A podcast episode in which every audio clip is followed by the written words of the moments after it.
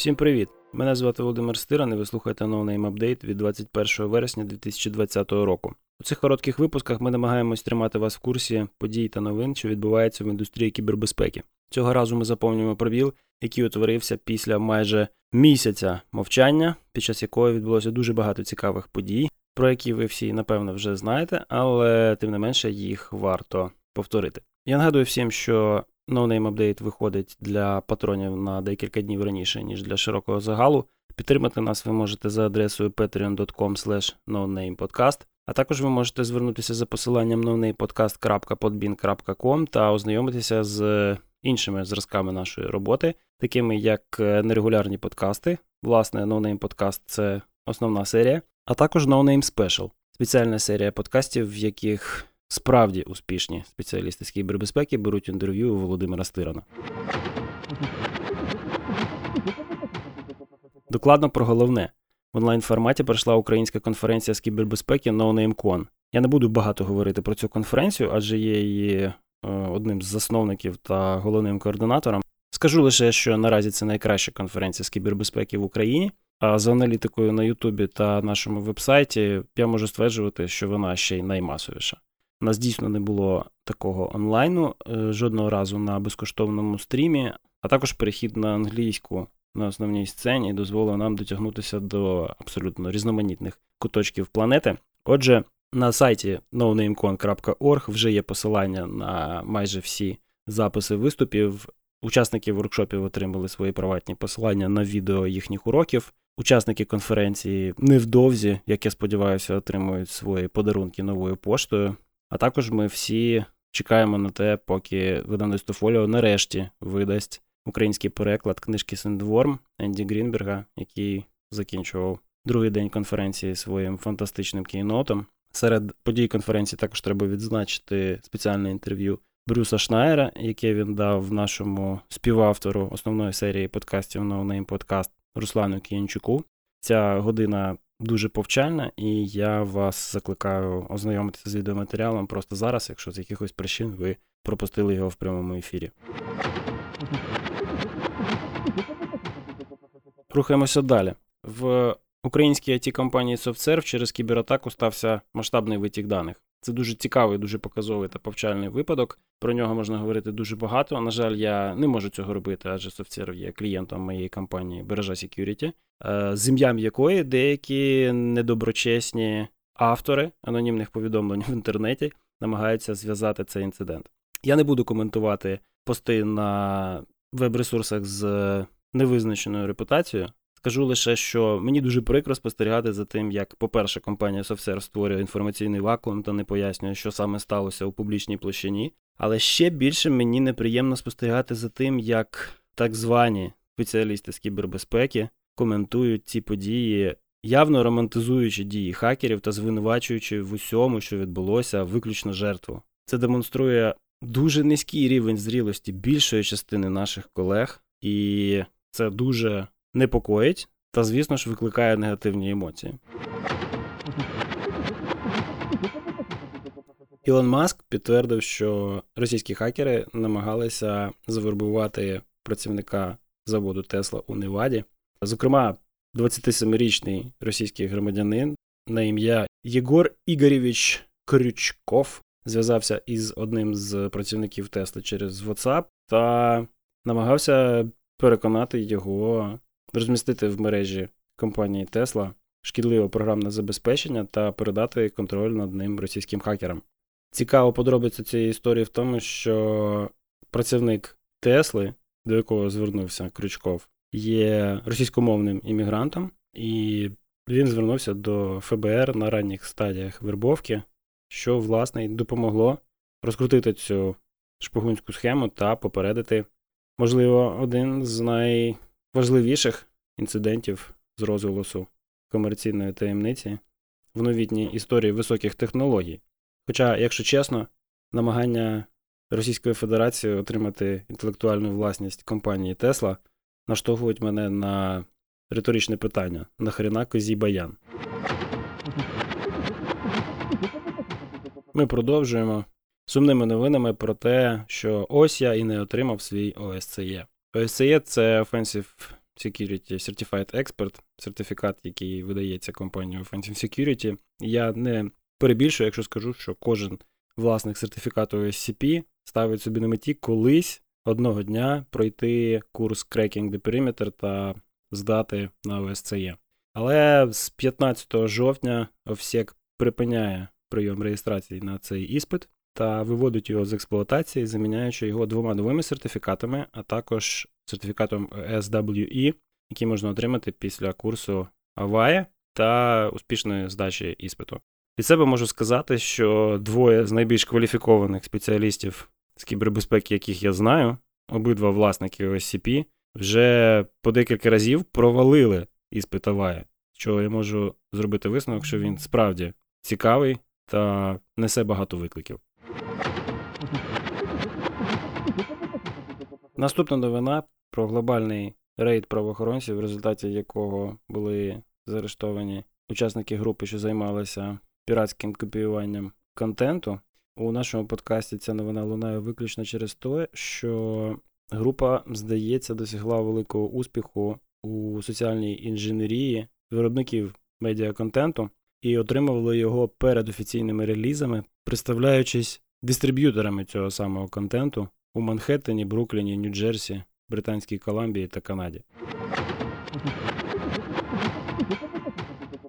Малолітній хакер Кейн Гембл 19 квітня вийшов в інтернет та запостив селфача після дворічної заборони користуватися високими технологіями. 15 років Гембл, який був на той час членом хакерської групи Crackers with Attitude або CWA, вломився у персональні аккаунти в електронній пошті та соціальних мережах високопосадовців з ЦРУ, директора Джона Бреннана, директора національної розвідки Джеймса Клепера та інших, за що і отримав умовний термін, під час якого не міг користуватися комп'ютерами та смартфонами.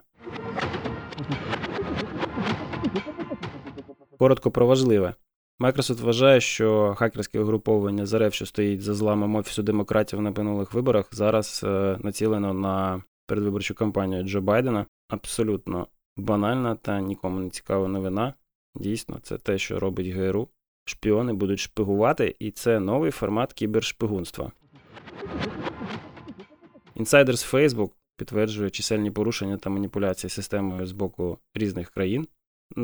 Так, гіперактивність користувачів інтернету у ліберальних країнах та їхня здатність вірити у будь-яку маячню становить серйозну загрозу для ліберальних режимів і всі інші режими, яких, якщо перерахувати, то набагато більше, дійсно ж намагаються цим якось користатися.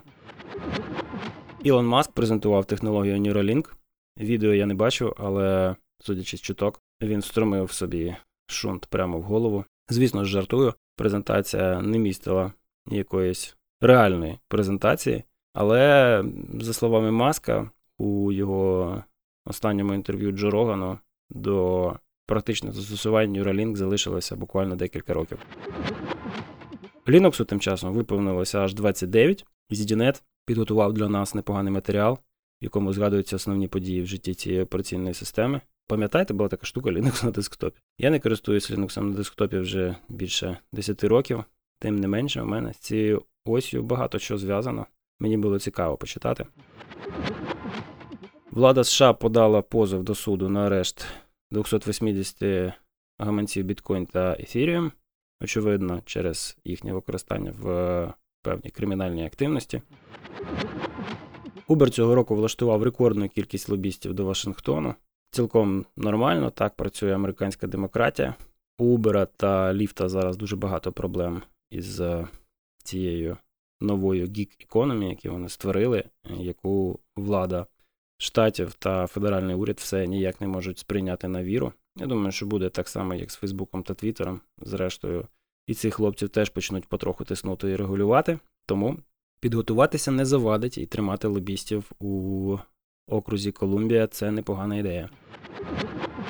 Huawei запустить конкурента Android, цілком повноцінну операційну систему, якою він замінить продукти американської компанії Google на своїй платформі. Я не думаю, що це хороша новина. Все ж таки мати щось більш-менш цивілізоване на китайських смартфонах краще, ніж дозволити їм повністю монополізувати своє залізо і робити з ним все, що завгодно, навіть не маючи можливості якимось чином це регулювати та в це втручатися. Тому мені здається, що штати тут трошечки перегнули палку, і як наслідок, ця нова ось створить більше проблем, ніж е, штати намагалися розв'язати у форматі торгової війни.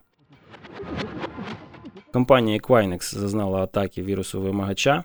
Ще один приклад того, як вам все зламають та пошифрують і будуть вимагати біткоїни. В Україні про це не дуже багато говорять, але Equinix така досить серйозна контора, і від її сервісів залежить дуже багато великих компаній, тому на Заході про це всі гудять і пліткують. А у нас є свій Equinix. Даркнет-продавець підконтрольних речовин, якщо ви розумієте, про що я, був ідентифікований по відбиткам пальців на фото. Тут є фотка, на якій він буквально показує долоню, на якій тримає дурь, і викладає це фото в інтернет. Ну що я можу сказати? А теж треба навчатися. Статті та аналітика. Маємо посилання на високорівневий огляд підходів до мультиклауд інфраструктур. Буде цікаво усім, хто цікавиться всякою різною дивопсятиною. Як зменшення бюджету поліції США може залишити американців в небезпеці та під наглядом? Цікавий погляд на наслідки поточної боротьби з поліцейським насиллям, в ході якого ліваки не придумали нічого розумніше, ніж скоротити видатки на поліцію. Посилання на матеріал із гучною назвою Кінець ери нафти. Всім приготуватися. А також посилання на ексклюзивне інтерв'ю Брюса Шнайера в рамках конференції з кібербезпеки NoNameCon, яке я ще раз наполегливо рекомендую всім переглянути. Тули та райтапи, скрипт на Фріді, який написав гость нашого спеціального випуску Діма Коваленко, з допомогою якого можна автоматизувати обхід пінінгу SSL сертифікатів в останній версії інстаграму. А також там само містяться інструкції, як модифікувати цей скрипт і адаптувати його до майбутніх версій інстаграму. Якщо ви розбираєтеся у реверсингу мобільних додатків, то ви розумієте, наскільки це круто. Якщо ви в реверсингу мобільних додатків не розбираєтеся, то почніть розбиратися з цього поста. Осинт операція проти банди MS-13, звіт про вразливість Remote Code Execution у Slack, також посилання на обхід фікса XSS фільтра у Google Maps, за який заплатили серйозну суму на баунті, фреймворк для аналізу дописів у Twitter та Remote Code Execution Mobile Iron MDM. Серед рекомендацій у нас сьогодні посилання на документалку на Netflix Social Dilemma, в якій досить чітко, лаконічно та інформативно зібрані докупи думки провідних мислителів сучасності про те, як соціальні мережі справді впливають на наше життя та майбутнє. Серед е, фігурантів були помічені Шошана Зубова, Рене Діреста, Трістан Харріс та ще дуже багато академіків, дослідників та вихідців із інтернет-гігантів, таких як Google, Facebook, Twitter, Instagram.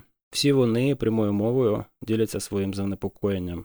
Та в цих думках ви почуєте дуже багато тем, що ми обговорюємо у наших подкастах.